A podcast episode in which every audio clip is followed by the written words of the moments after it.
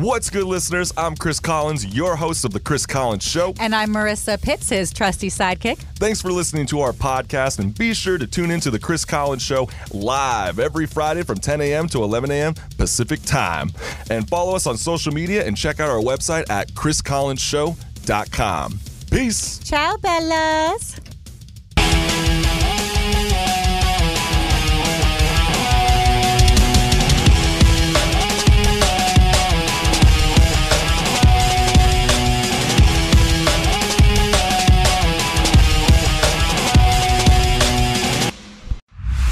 Today on our Just Talking, we have guests Skyping in all the way from New York City, film critic Alissa Wilkinson. And how you doing?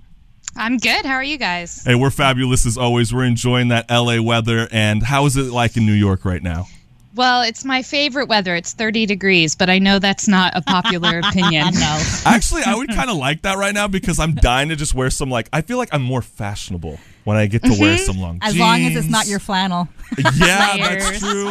You know, like maybe we can rock all turtlenecks out here. But you know what, mm-hmm. Alissa, I just want to start it off right out the gate because I know you are a film critic. And have you ever like Googled film critics? Because I, I know you're already laughing about this already because I thought this was funny. In like the top 10 searches on Google for film critics, it says movie critic or yeah movie critics are useless movie critics are out of touch movie critics are a joke and movie critics from the 80s so what do you say to the listeners who might question whether you have a legitimate job I mean, most of the people who really question it are studio bosses who get mad when their movies don't do well and then blame it on critics. So I, I'm never totally sure.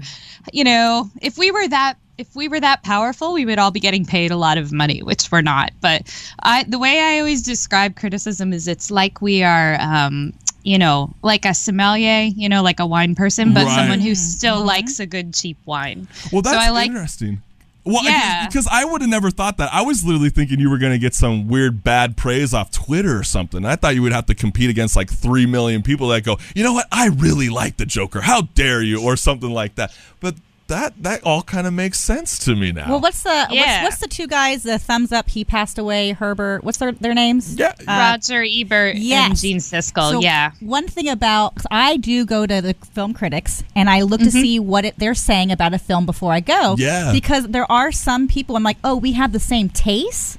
You know what I mean? Yep. And so I'm like, if if if it's nine times out of ten we like or hate the same thing, I'm really going to kind of trust that person. Then maybe Mm-hmm. not go pay the fifteen dollars to walk in and wait till it's released. Yeah. and a lot of people actually like to wait and read the reviews till after they see the movie because the whole point of writing criticism isn't to like tell you whether to buy something. It's not like a consumer guide, but it's to like help you unpack the experience you just had. I think that's I think that's a great point because that's literally how Rotten Tomatoes been kind of operating recently, and I we've been love seeing it Rotten even in the comedy world. I mean, we even saw it with Dave Chappelle stand up. You know, it got And they torn were apart wrong. by the critics, and then the minute the audience reviews opened up, it got ninety nine percent because he's funny.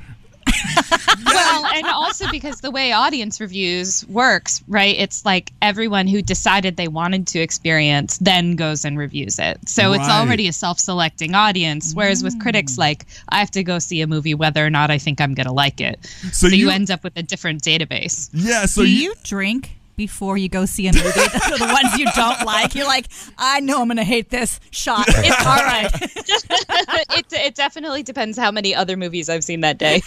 that's so funny. I So- like you already. so if you have a reader that wants to you know read your film critique do you always recommend for them to check the movie out first and then go and read your source or are you kind of just Yeah. like yeah I, ideally, I mean, you know, I feel like I can write more interesting stuff uh, about a movie if I'm allowed to reference things. And a lot of readers are really spoiler phobic. So, you know, go see a movie and then go find some interesting writing on it. I mean, that's a much more interesting way to experience a movie. that that's so true and you know what and now were you Yeah? gonna say something Um, no. Oh i thought you were just say listening. something no, I was just listening to you. No, yeah, I, think I think it's a crazy point, and you know, because really, I, I, I know Marissa and I, we always love to ask this with our guests. We kind of wanted to know you on a personal level. Mm-hmm. So, like, I know in New York City, it, it can get really crazy and hectic. So, when you're not being a film critic, what are you doing during your normal life schedule? Well, the film criticism is my job, so that's that's my normal Takes your life. life. Yeah, um, you know, and that job is pretty all-consuming. Some parts of the year, especially between Labor Day and the Oscars, it's pretty much all I had time for. Wow. But, um, you know, otherwise, I'm I teach college students, and then I also I read books and I cook things and just sort of Okay. do normal person What's things. your favorite dish to cook? Oh goodness, I um, you know, I almost never repeat dishes. I Oh just gosh, like to better try me. new. Uh, can I ha- I like hire to you? try new things. Yes. Yeah, I put a minute 30 on my hot pocket, but I've been doing a lot better. I actually just get those like packets of salad already ready to go and I just rip it off and dress Oh, yeah. it. Oh, I my mean, gosh. I'm s- I'm a really Very good. basic white girl So over what's here. your hey? So what's your favorite type of food then? If someone was going to take you to a restaurant, right, or they're going to cook you a m- meal at home, what would be like your genre of food? Yeah, I get really excited when people want to make me Indian food because it's so hard to make at home. That's true. Um, but I would say my my if you can call it this desert island food. Like if I had to pick one kind of food to eat the rest of my life, it'd be Mexican food for Yes. sure. That's so But true. But does it love it. taste the same in New York? I mean, I, I always feel like when I go to another doesn't. state outside of, you know, California, I'm like, this is not Mexican food. Yeah, I mean, you got to know where to go, right? It's not like we don't have lots and lots of people who are from Mexico True. living in New York City, but you have to know that you're not going to go to, you know, Chipotle or something and call it Mexican food. Okay, do you have friends that hit you up to go like with you to see the premiere like movies? Because I'm I would be that friend. Yeah. so I don't often get a plus one, but when I do, it's a hotly, a hotly demanded ticket. On the other hand, a lot of my friends are critics, so we're all kind of. Oh, oh that's you're already there. so let me ask you like when did this when did you come into your life like I wanted to become a film critic because I don't hear too many people, you know, even when they're trying to pursue like a television film or even a theater major, I don't Mm-hmm. hear a lot of people going, "I want to be a film critic." So how did that all get started? Um, for me, it was more like I was a writer. I knew I was a writer, and I I wanted to write about art and culture because that was what I was interested in, and that's what I think is interesting to write about. Yeah. And I ended up kind of specializing in film because that was what people kept paying me to write about. Hey, but I and write that's about straight. TV and all these other things too. Would you think about ever being like a book critic? You said you read. I'm a hu- avid reader. Have you thought Yeah, about like I've- crossing those two John I- lines? I- I've done it um, off and on, and it's a lot of work. Being a book critic is really, really hard because it takes a long time to read a book well enough to review it. Especially and if you don't like it. It's just a difficult, yeah. It's Well, a that's difficult true. Thing. It's like two Um, hours yeah. or two weeks. you know, how can I really sum okay. it up for you? What's your favorite type of movie to watch? Like if you're like, I can't wait to go see this type of genre, what would it be? It's usually like a movie that I think is going to surprise me. So I don't care so much if it's a perfect movie as if it does something that's like unexpected. Like I'd much rather see a movie that takes some risks and kind of fails, but is interesting in what it had in its head, than um, the other way around. So the, a lot of the stuff that I like seeing are from like maybe young directors who are still figuring themselves out. So let me ask you this. I mean, uh, like when you're critiquing a film, what are some of the things that a film critic's thinking in their head that they're like trying to, I guess, dissolve or? Yeah, so much depends on the movie you're watching, but you know, there's like basic stuff like uh, is this believable in whatever it's trying to do? Yeah, exactly. And exactly. also like what do the images look like? Like film is a primarily visual medium. You can have a film without a narrative, but you can't have a film without images. yeah. And it's like a podcast, right? So, um So we have a joke. Say, say your joke And about I always say, I say, what do you call a bunch of white people in a room together? A, podcast. podcast. yeah, And now Yeah. What's a film without images? A, a podcast. I'm Um, stealing so that. think- right. And we think about that. I think about like, you know, okay, so how does the music work in this? And like what what tradition does this movie fit into? And those are all the kinds of things that I'm thinking about. And I'm filtering it through I see about 300 movies a year, so I'm filtering Wow. it through like Oh all God. these other films that I'm seeing in order to kind of figure out where it sits in the world. See, of no film. one's questioning you whether that's a disorder. I mean, we were talking about gaming disorder. Isn't that kind of binge watching a little bit? No, I'm just oh, kidding. Oh yeah, I mean, I, I wouldn't be doing that many if I had the choice. yeah, That's right. a lot of films. That is a lot. But I know I just got to get right on into it. And I know Marissa and I, we definitely wanted to bring this up with Yes. you. We've been holding back on it because obviously we know the biggest thing in the cinema world right now is what Martin Scorsese's been commenting about Yeah. with the whole Marvel. And Where do you stand with Martin Scorsese's comments when he's talking about how Marvel films aren't cinema?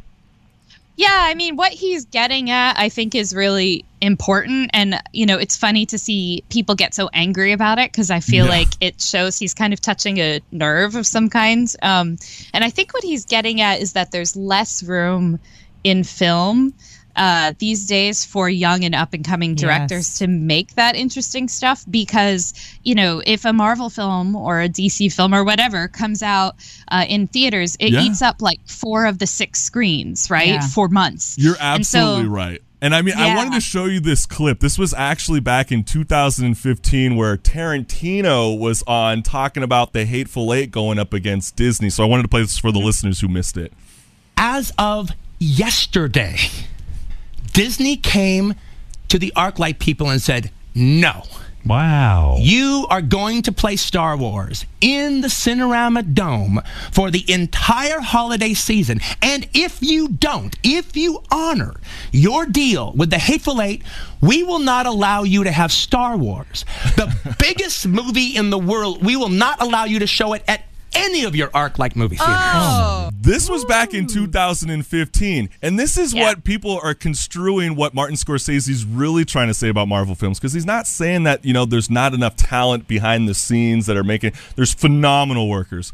But after hearing this, does this sort of relate? I mean, how does an independent filmmaker get on the big screen? I think that's what we all make films for, right?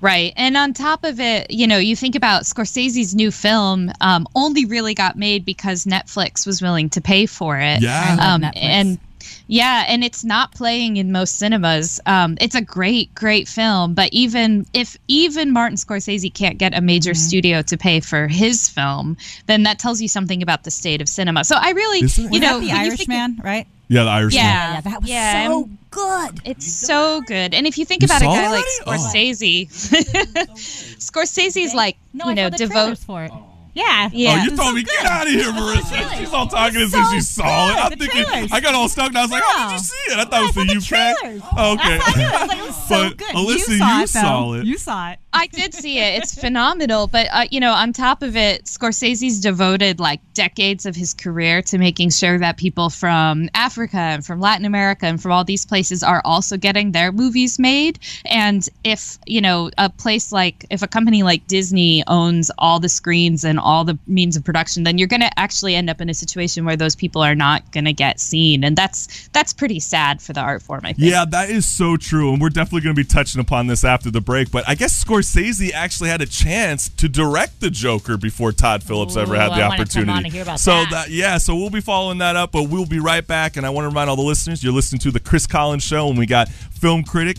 Alissa Wilkinson. Stick around.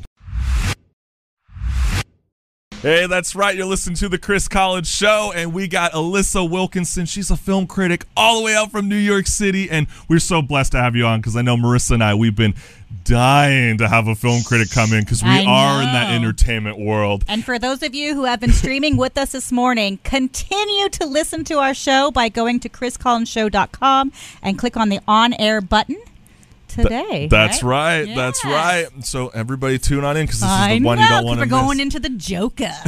so yeah, I wanted to ask you about the Joker because it seems like to me some film critics were they're kind of divided, and I feel like I'm the only one that sort of walked out away from the Joker like not like oh my gosh this is the greatest film of all times, but I wanted to know your thoughts on it. Why do you think that the Joker relates with such a millennial audience so strongly?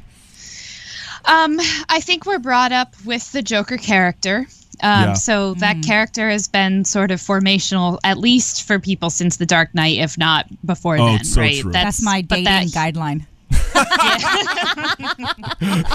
yeah and the, he- you know heath ledger was that's an iconic performance that's all of that stuff. So the character matters to us. And then you know the movie does do some things particularly aesthetically that people aren't used to seeing yet uh, in in movies based on comics Yeah. um, of course all of those things ironically enough are are ripped basically straight from two martin scorsese movies that the movie is very Yeah. explicit about What Um, what like what thing? Because I have I did not do my due diligence and I did not see the Joker before the show. I, I was in the UK, ay. man. I was in the UK. I was, I was busy in the pubs. But so, what were some of those things for me who has not seen it? Sure. I mean, one of the big storylines in it is about the character of the Joker. You know, I'm not going to give anything away, but basically Yeah. idolizing this comedian and then um, wanting to be on his show. That's the storyline of um, the King of Comedy, and that you know Robert De Niro plays that part in the King of Comedy, and now he's playing the older comedian in um, in Joker. So it's very much on purpose. And also, there's a lot about like a grungy New York where everything's going haywire. That's just Taxi Driver, like Yeah, right. explicitly. I love Taxi Driver. Okay. But my biggest thing was when I got out of the film was I couldn't believe how many people were actually sympathizing with the Joker even after it. And I feel like we're glamorizing villains so much, even to the point where I was even hearing about Robert Pattinson film with the Batman, and they're thinking about having Colin Farrell play Penguin. So now it's like this What? sexy kind of villain, and I Ew, know we Penguin got was gross and ugly and like. that's what you Danny expect when you want a DeVito. Danny DeVito to come on in. So, how do you think with the how the industry is depicting movie villains recently? I mean, this has been going on for a while. So, like Suicide Squad, those kinds of movies are Lame. about that. And then, um, you know, you can go back to the anti hero kind of revolution on TV. Um, Yeah. I think often that uh, for studio executives who are like looking for something cool and edgy that will grab headlines, the idea of making the villain the center of the story and making them kind of sexy and cool, that's a good way to get eyeballs. Um, and it also seems like a challenge for actors. So that's why Joaquin Phoenix is even playing the Joker in this movie. You know, it's a it's a great part for him, but it's also edgy and different. Well, but know? let me ask you this: Do you think he's gonna win Actor of the Year? Uh, I think he'll be nominated. I would be surprised if he won because the Academy doesn't love comic movies, but it's possible. Um, So Who do you you think- think's going to Yeah. win then? I think I would say it will either be Adam Driver for Marriage Story, which just came I out today. Okay. or um, The Irishman. One of the one of the actors in that, Al Pacino, is in The Irishman, and it's the first time he's ever worked with Scorsese, That's and that's a pretty big deal. And the okay. Academy is still mostly made up of white guys over the age of seventy, Yeah. uh, the large majority, Oh, and my so father. that's a yeah. My soon-to-be so, me. so the Irishman will probably win. Let me tell you. But let me ask you this because I don't know. I, I was personally thinking the whole time, like, maybe not they wouldn't win for Best Actor, but I kept thinking Best Picture was going to go to the film 1917. But I have a weird feeling that might not. I see a little smirk from it. I haven't seen Uh, uh, 1917. but it just looks visually phenomenal. But my biggest thing is I don't know if enough of millennials or even people are going to see it because the whole aspect with the theater industry or the you know cinema, I think they really have to change and adapt because like we were discussing earlier, it seems like franchise films are just taking over the movie industry and there's no independent filmmaker stepping up. So going into the next decade, how do you see the movie industries kind of being? Do you think they'll be successful or You know, it's interesting to look at how that's happening in New York, uh, the theaters in particular. So we're in the middle of a bunch of new theaters being opened, and Oh, like one of the big trends, for instance, is dine in movie theaters. So you have your dinner in the theater. So I we like have that. Alamo. Yeah, it's really fun. We have Alamo. We have a couple of other places as well that do this, and um, you know that's one way that they can kind of prop up the industry. Another thing that was really good for theaters was Movie Pass, and Movie Pass itself kind of died because it was a